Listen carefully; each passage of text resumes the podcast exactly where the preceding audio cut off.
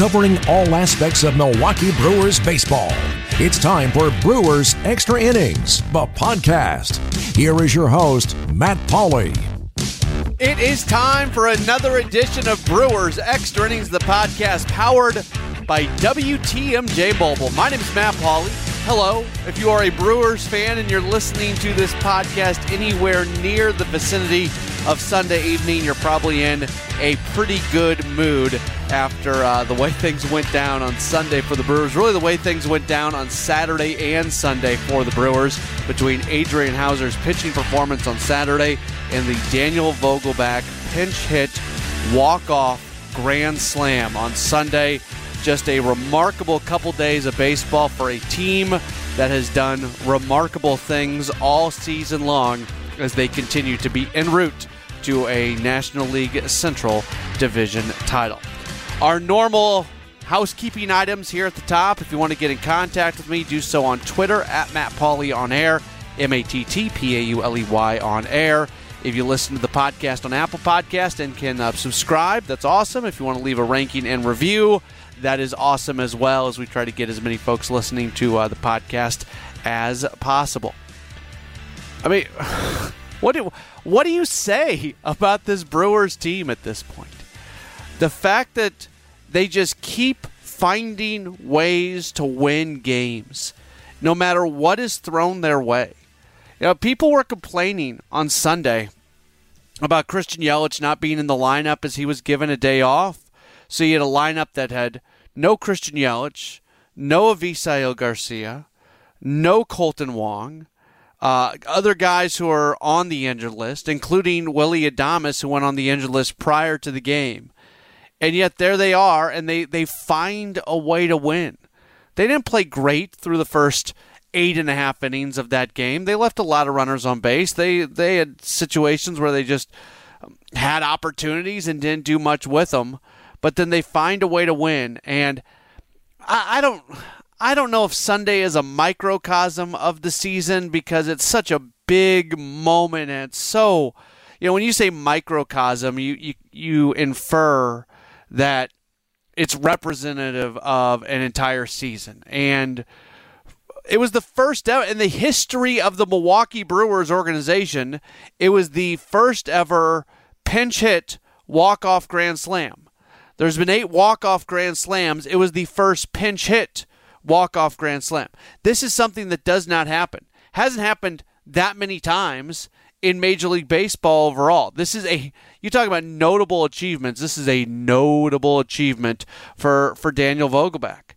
And then you go to Saturday, and you see Adrian Houser go out and throw a complete game shutout. First time that had happened in a while. First time they'd gotten a complete game at all, not just a complete game shutout, but first time they'd just gotten simply a complete game since Jimmy Nelson did it. And then you got to go back to Kyle Lohse to get the complete game shutout. This team just keeps doing things that it's been a really long time since they've done, or they've never done before. And if they continue to play on the pace that they're at right now, they'll set a franchise record for most wins in a season. I don't know if they're going to play at that pace. You know, at some point in time, and it probably comes after they have officially clinched the division, you can really try to set things up for the postseason and who you want pitching and things like that. You look at that final 3 games of the season against the Dodgers, and you would expect by that point, I mean, those games are going to mean absolutely nothing. And your top 3, maybe your top 4 starting pitchers are not going to be anywhere near that series. You're going to set things up beforehand. So do they set a franchise record for most wins in a season? Maybe, maybe not. Do they get to 100 wins? Maybe, maybe not. That's not the most important thing. The most important thing is that they do find a way to really propel themselves into the postseason with some momentum. And look, the thing that, if you're going to be worried about something, and I'm not trying to be negative at all here, but if you are going to be worried about something, it's the injuries. They continue to pop up. Now, this is not anything that is unique to the Brewers. There's a lot of teams with injuries. I was looking at the overall number of players who are on the injured list. I looked it up during my Brewers warm-up show on Sunday prior to Sunday's game, and I don't have the number in front of me right now, but it came out to about 9 players per team. That includes 60-day injured list guys. That includes COVID injured list guy. I mean, that's the whole gambit. But there's a lot of players in Major League Baseball on the injured list, and that's a normal thing in most years. It is even more pronounced in a year like this one, where you're coming from the 60 games to the 162 games. And even with the injuries that the Brewers have dealt with, I still think they deserve credit for being as healthy as they've been in some key spots, specifically starting pitching. Freddie Peralta going on the injured list with the shoulder issue. That was really, other than Corbin Burnes' trip due to the COVID issues earlier this year, that was really the first time we'd seen one of the top three starters. And I do think you need to be concerned, not you specifically, but I think it's worth, I mean, concern's too strong of a word. I think it's worth keeping an eye on Peralta here over his next couple starts.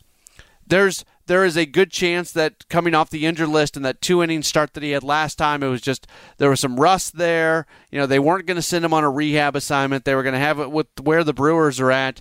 Makes the most sense for him to pitch in big league games, for them to have full control, to have their eyes on him, everything like that. I had a person text me after that game on Brewers extra innings, thinking that the Brewers should have sent him on a rehab assignment, and I disagree, because they didn't have to win that game. It didn't matter really if they win or lose that game. What matters is just Peralta getting off the injured list and pitching. And now I'll be most interested in his next start to see if he does take that step forward and starts to look more like the Peralta that we saw throughout the year. And the reason I'm kind of more sensitive to what's going on with him is simply because he's at an innings load that he's never been at before for a season, and you don't always know how your body's going to respond to that. So the Brewers have done it right. They took the foot off the pedal right around the All-Star break. They put him on the injured list, and kind of it felt like they probably left him on there a little bit longer than you normally would. They are doing everything in their power to preserve his arm so that he is in good shape for the postseason, and we'll see how that plays out.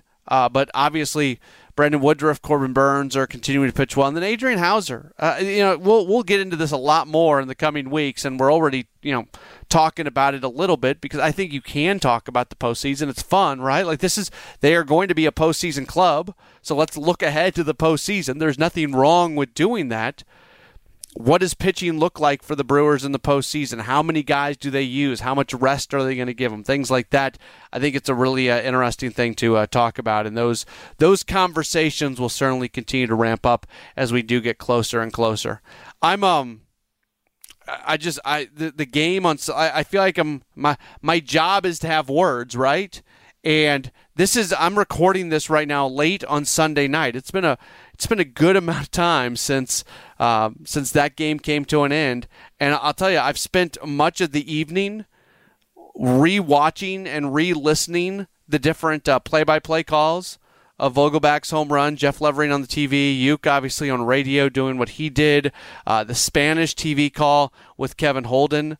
They were all fantastic. Even, not to be mean about it, but the TV call of the Cardinals with Dan McLaughlin, who I think Dan McLaughlin, the Cardinals play-by-play guy for television, is a really, really good broadcaster. A lot of people have kind of made a big deal of his calls recently on some of these games like this for the Cardinals. They had a walk-off home run against the Pirates, and now they have a walk-off home run against the Brewers.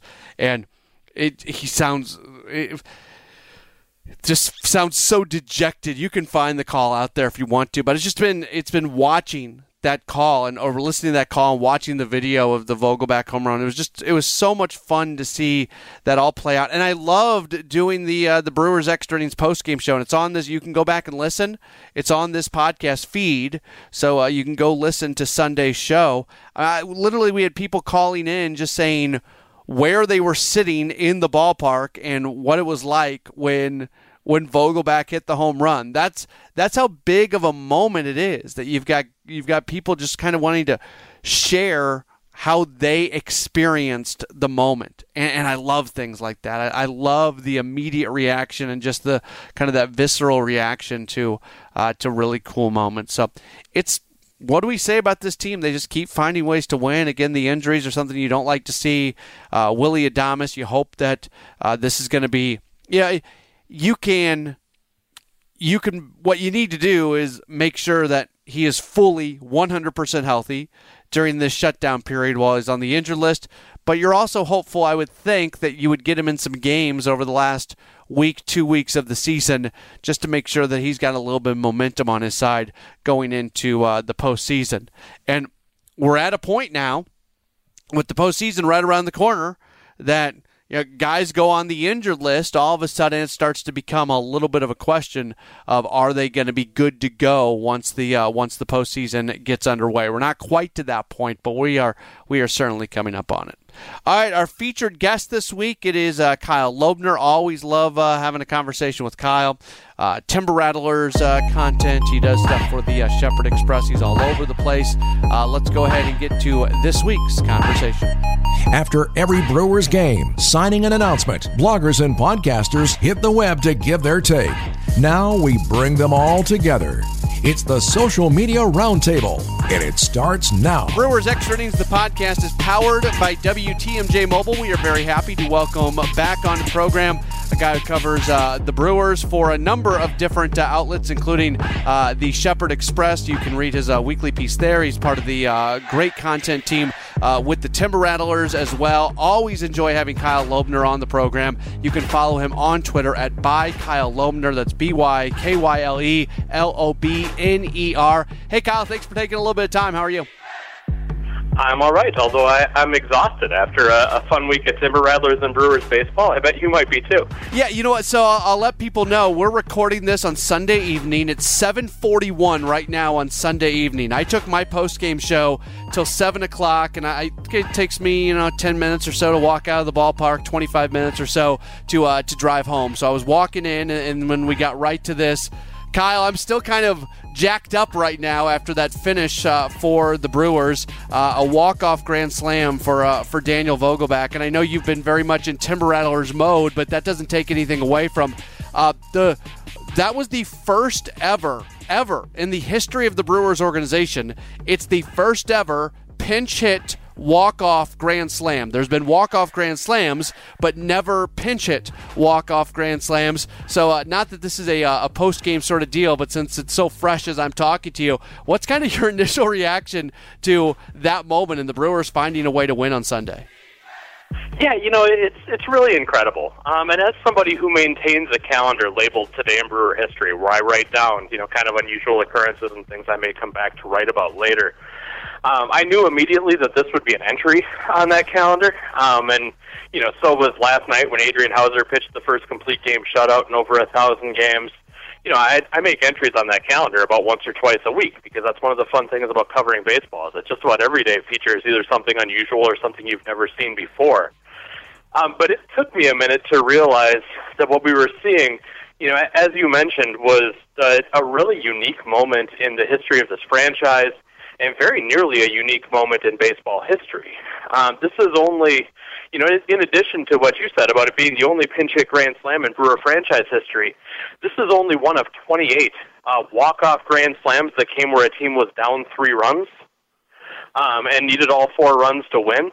And so, what we're talking about here isn't just a cool win over the Cardinals to clinch a series victory. What we're talking about here is a unique moment in franchise history, and a moment whose highlight, I think, is going to live on for a very long time. I mean, it's the Brewers' first walk-off grand slam since Ryan Braun's in 2008. Yeah.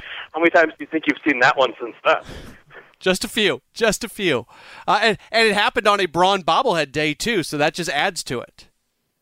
Yeah, absolutely. It's cool how stuff like that works out sometimes. I think, in front of a big Sunday crowd at American Family Field, this is a moment we're going to remember for a long time. Look, I was talking about this on my post-game show, and I'm not one to run away from expectations. This is a Brewers team that is a legitimate World Series contender.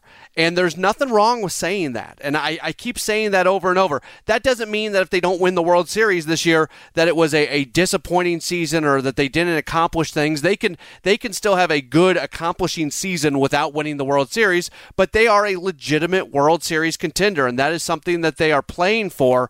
But when you kind of go into it a little bit more, So they're right now they're on pace for the best season in franchise history in terms of regular season record and wins and everything. You mentioned the Adrian Houser game. That's something that a complete game shutout, you got to go way back to Kyle Lohse to find that. You even got to go back to Jimmy Nelson to even get a complete game. The fact that Vogelbach hits the first ever pinch hit walk-off grand slam in team history, this team is doing things that either they've never done before or that it's been a really long time since they've been done. And that just kind of, for me, it kind of adds to how special everything feels right now. Do you agree? Yeah, I agree. I think the last time I felt this way about a Brewers team was 2018, when that team went on, kind of a similarly unprecedented magical run, because that team had to dig out of kind of a late hole and had that tremendous finish to the season. And Christian Yelich really emerged down that stretch and won an MVP award. But I think that the moments that we're talking about this weekend and some of the moments that we've seen recently really hold up in comparison to some of the moments that team had. And when you look back from 2018, you say, first time since 2018, that's not that long ago. But when you look back in franchise history from 2018, there's only a handful of moments before that that belong in that conversation. A couple in 2011, a couple in 2008, and then you're back to 1982. And so, I think when we look back at this broader era in Brewers franchise history, we're going to recognize how unprecedented this was, that we're talking about a team that kind of year over year has the opportunity to put together moments like this. And I hope people aren't taking them for granted, because across 50 years of Brewers franchise history, folks have waited a long time for days like this.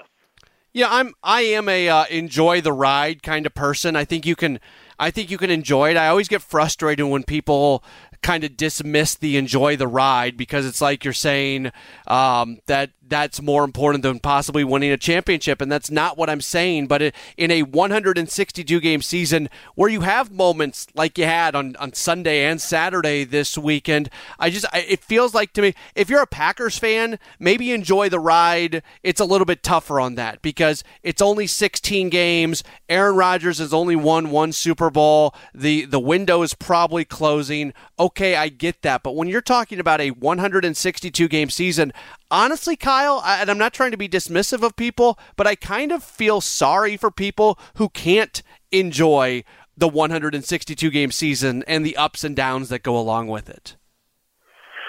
Yeah, I think that's absolutely true. And if you hadn't said something like that, I probably would have said something similar to start my response, because this is a sport where 29 teams go home unhappy at the end of the season. And so if you are only going to find joy in a season if it exceeds your expectations, I feel bad for the people who find themselves disappointed that often. This is a game that's exceptionally fun when teams are playing well, or even when, on occasion, a team that's not that good does something that completely surprises you. And so I feel bad for the people, like you said, who can only find joy in a championship. This is a team with a lot of great individual stories, a ton of moments that I think we're going to remember fondly for a long time, and hopefully the end result of that is the cherry on top of a World Series championship. But I hope that if this team comes up a little short in October, and I don't mean to be fatalistic about it, but I hope that if this team comes up a little short, people don't diminish the moments that we've had along the way. I'm really not trying to do a Sunday post-game show here. I've already done that today, but there's so many storylines that come out of Sunday that I want to hit on, and there is a bigger.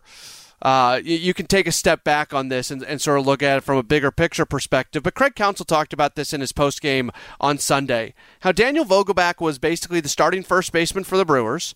He gets hurt. They bring in somebody. It felt like at the time they brought in somebody who was going to be a stopgap measure. We talked a lot about Rowdy Tellez still has options. Tellez plays really well, and Tellez kind of takes that job, and then they make the acquisition of Eduardo Escobar and talk about him playing first base. So all of a sudden, Vogelbach comes back, not only having lost his job to Rowdy Tellez, but he essentially comes back as the third-string first baseman who can't play anywhere else on the field. He has a very different role, yet there he is, coming up with that big hit. And Council talked a lot about him embracing his role as a bat off the bench and not being, you know, pouty about kind of his standing on the team changing, allows him to be in the right frame of mind to come up with that big hit. And I think that's something that's worth talking about. And I think, you know, when you look back at the recent successes in Brewers franchise history, they have been built on situations like this. And the front office and the organization deserve a lot of credit for turning first base, which was a real weakness not that long ago, into such a position of strength that there are now multiple players who can't get on the field every day at that position. And, you know, when you look back at 2018, they did kind of the same thing. They acquired a lot of talent to the point where it was difficult to get them all on the field every day. But they built a climate and a culture around that team that made it possible for those guys to be patient and to wait their turn. And when the time came, they got some big contributions from guys who weren't necessarily everyday players and who probably had every right to expect to be everyday players in the big leagues, but accepted a role on a really good team and ended up having, you know, kind of these moments that go down in Brewer franchise history. And so, you know, it's amazing that a team that not that long ago was struggling with their depth now has this kind of depth, but that is one of the narratives that follows this Brewers team, you know, kind of all the way through the Stearns era. And it's one of the reasons that they've been, I think, often more successful than people expected them to be. Your most recent piece that you wrote at the Shepherd Express talked about the Brewers managing players' health, and I believe you wrote that even before the Willy Adames most recent injury where he ended up on the injured list prior to Sunday's game, and it was the second time that he had dealt with this quad, and you're just hopeful that he's going to be all right and good for the postseason. But it does feel like, you know, right now, they've every bit of adversity that's been thrown their way during the year, they've been able to plow through. But at the same time, if you get into the postseason, and if you've got to put a lineup out there that doesn't have Avisaíl García, doesn't have Willy Adames, you don't have Tyrone Taylor available. You know, not that Kolten Wong's injured, but he's not available because of the paternity list. If these guys are not available, it's going to be very different than, you know, fighting through that during the regular season. And then you have healthy players, and specifically when it comes to pitching, that you're trying to kind of massage through to make sure that they are good to go at the end of the season. And again, I'm not trying to be, as you said earlier, a fatalist. I'm not a fatalist. I'm not an alarmist. But if there is an area to be concerned, and we can say this about every single team in baseball, every single postseason team, it is the injuries. And we are seeing the Brewers continue to deal with injuries as they have all season long. Yeah, with the caveat that this is the best possible problem to have. The Brewers kind of find themselves in a position here, and especially now after taking 2 or 3 from the Cardinals, where their playoff fate is pretty close to being sealed. You know, they could make a run at having the best record in the National League, and they could make a run at some, you know, notable marks in franchise history. But they know they're going to be in the postseason. They know about what their standing is going to be, and they now need to find the balance between, you know, kind of racing to the finish line and using their young pitchers all the time. The way they could, or resting those guys and getting them a break and limiting their innings count, but running the risk that they're not sharp in the division series or whenever they're needed in the playoffs. It's not an easy question to solve, especially in light of the fact that none of these guys logged very many innings last year in the abbreviated season. And when you're talking about Brandon Woodruff, Corbin Burnes, and Freddie Peralta, none of them have ever pitched 200 innings before. And so as the Brewers try to figure out how much they should pitch these guys, they've got a situation that really could be difficult in two directions because, you know, if they use these guys too much and one of them burns out, the legacy of this season for a long time might be tarnished a little bit by the fact that they hurt themselves in future years. But by the same token, if they shut these guys down and they come back and they're ineffective in October, that's what people will remember as well. And so I don't envy them the challenge of having to try to figure out how to use these guys down the stretch. And I know Ken Rosenthal wrote for The Athletic in his Sunday notes today that the Brewers have used starters on 5 or more days rest more often than all but 2 teams in the majors this season. you know, they've been aware of this problem all year, and they've been working to make sure they're getting guys extra rest when they can. But that doesn't change the fact that this season is going to be a pretty significant grind for some young guys with a long future in this organization. And so it's tough to try to figure out exactly how much you want to use them or how much you want to sit them down in the final few weeks, as the team doesn't have a lot to play for. Yeah, I think there's questions right now about Freddie Peralta because he was rusty his last time out when he did not look great, and I'm not going to say it was anything more than rust, but at the same time, of those top three, he's the one who's going to be going to new territories in terms of innings pitched, even more so than anybody else. And that creates a question mark because with Peralta, we don't know if there's any fatigue in there. Like, we just don't know how his arm is going to react to what he's being asked to do, even with, you know, they took the foot off the pedal right around the All-Star break. Then recently they put him on the injured list, so he got some time. They're doing everything they can to limit innings, but when you're in a situation like him where he has already eclipsed anything he's ever done before, you just don't totally know how that sustained year-long impact on that arm, if it is fully going to be where you want it to be for the postseason. Yeah, and that's exactly it. And I mean, it's going to be the Brewers. The fortunate things the Brewers and all MLB teams have right now is that they have better technology than they've ever had before. In an effort to quickly identify when somebody might be experiencing a problem and respond to it. And so I'm sure they're very closely monitoring, you know, Freddie Peralta's velocity and his spin rate and some of the signs of fatigue that might be in there, and using that to help determine a plan for him going forward. But they're treading a very fine line with a guy who has an opportunity to be a big part of this organization's success for a very long time if they keep him healthy. And a guy who was kind of a key to their season. And so, you know, I'm sure that they are, you know, doing everything they can to monitor this. But the ability to keep Freddie Peralta healthy is an important thing for a lot of people. And I think his long-term health has to be a major factor as you look into determining what his role is going to be for these last few weeks and how long his outings are going to be. This is going to be a long question, and long questions are bad, but I'm going to do it anyways. And it's something that I'm talking about that I don't think anybody else is really talking about. I haven't heard, and I'm really intrigued by it, and I wonder if you're intrigued by it as well. If you run a 5-day rotation where guys get 4 days rest, and you go into the postseason and you want to continue to give your starting pitchers 4 days rest, with the off days, you can pretty much use three guys in the divisional series, and then the championship and World Series, you use four guys generally, where three guys are accounting for all but one start. So you would use a fourth starter once in the championship series, once in the World Series. That's based upon, again, giving 4 days rest and not pushing anybody on 3 days rest. The Brewers, as you just alluded to, and the Rosenthal piece in The Athletic on Sunday, I would encourage people to read it. It was interesting. If the Brewers want to do that, then maybe they need to ramp guys up a little bit at the end of the season to get them used to being on 4 days rest because they want to go with kind of the conventional playoff rotation.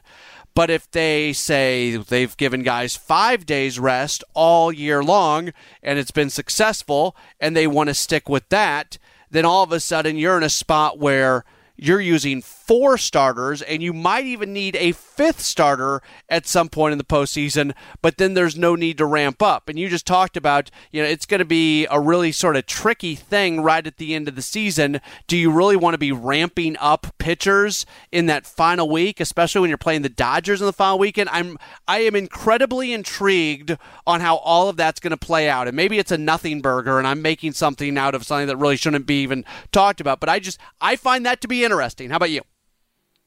No, I think that's a fair point because the Brewers, you know, no matter what the Brewers do, if unless they win a World Series, in which case, you know, all the questions of whether they handle things correctly go out the window because the flag flies forever. But if they don't, and they end up in a situation where they have a critical game, in one of the early playoff rounds, and their top three starters are unavailable, it's going to be a question for a long time. It's still a question that follows the 2011 team for a decade after that. And so, yeah, there's another element to the challenge we just talked about, where the Brewers have to figure out how they're going to use their best pitchers, with the understanding that just about any decision they make has a possibility to go wrong in some way. Yep.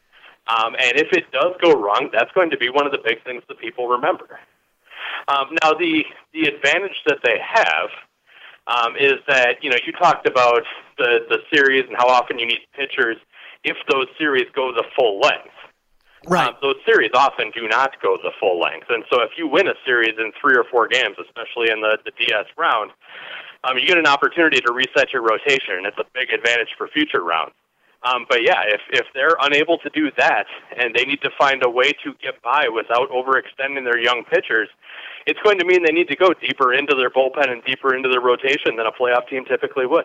Yeah, it's going to be it's going to be fun to watch how the how everything's built, because if they say they're only going to use 3 starters, say in the divisional series, and Adrian Houser isn't one of those guys, well, do you put him in the bullpen because you know that he's got one of the best pitches in all of baseball with that sinker, and he can go get a ground ball pretty much if you really, really need it. I mean, we haven't even talked about, except without just kind of mentioning, the complete game he threw, and 100 pitches on the complete game too. I mean, that is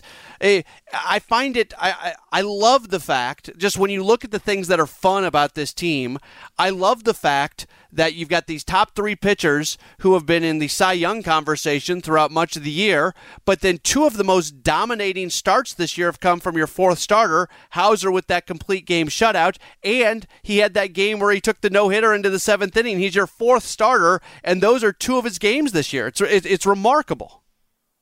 No, I think Adrian Houser has turned into a fascinating story to watch for these last 3 or 4 weeks, because, piggybacking on the conversation that we just had, if Adrian Houser has a tremendously hot month of September, it just goes out and mows people down, it changes that entire conversation about how the Brewers need to use their top 3 pitchers in the playoffs.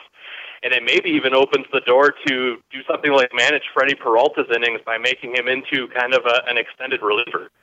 A guy who you bring in for 2 or 3 innings on a day when your starter goes short. If they have that, it would be a tremendous luxury to have for October.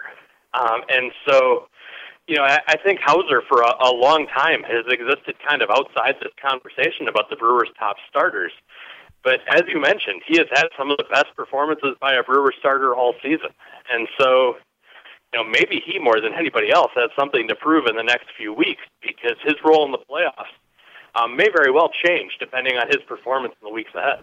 Before we get you out of here, I always like to mention the Timber Rattlers, and different this year with the season going a little bit longer, and different this year in the fact that the team is a high-A club, not a low-A club. Obviously different this year because everything in the world is different this year, and we're trying to continue to kind of fight our way out of that. But just how nice has it been? How much fun has it been? I mean, the Timber Rattlers is always doing the wonderful promotions that they always do, but the on-field product and being a high-A club and just everything that goes along with it. Talk me through the Timber Rattlers a little bit, and obviously everything you do with Chris in terms of post-game podcast and so on and so forth.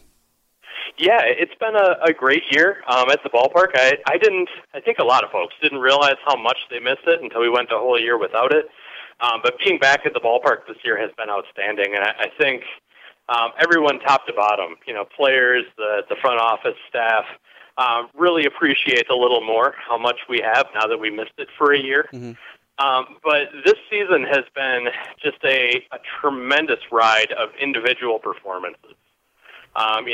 From some of the names that I'm sure all Brewer fans know, we started the season with Garrett Mitchell in Appleton. We're finishing the season now with Sal Frelick, the #1 pick this year in Appleton. But guys like Cory Howell, guys like Joe Gray Jr., guys like David Hamilton have had just tremendous runs in Appleton.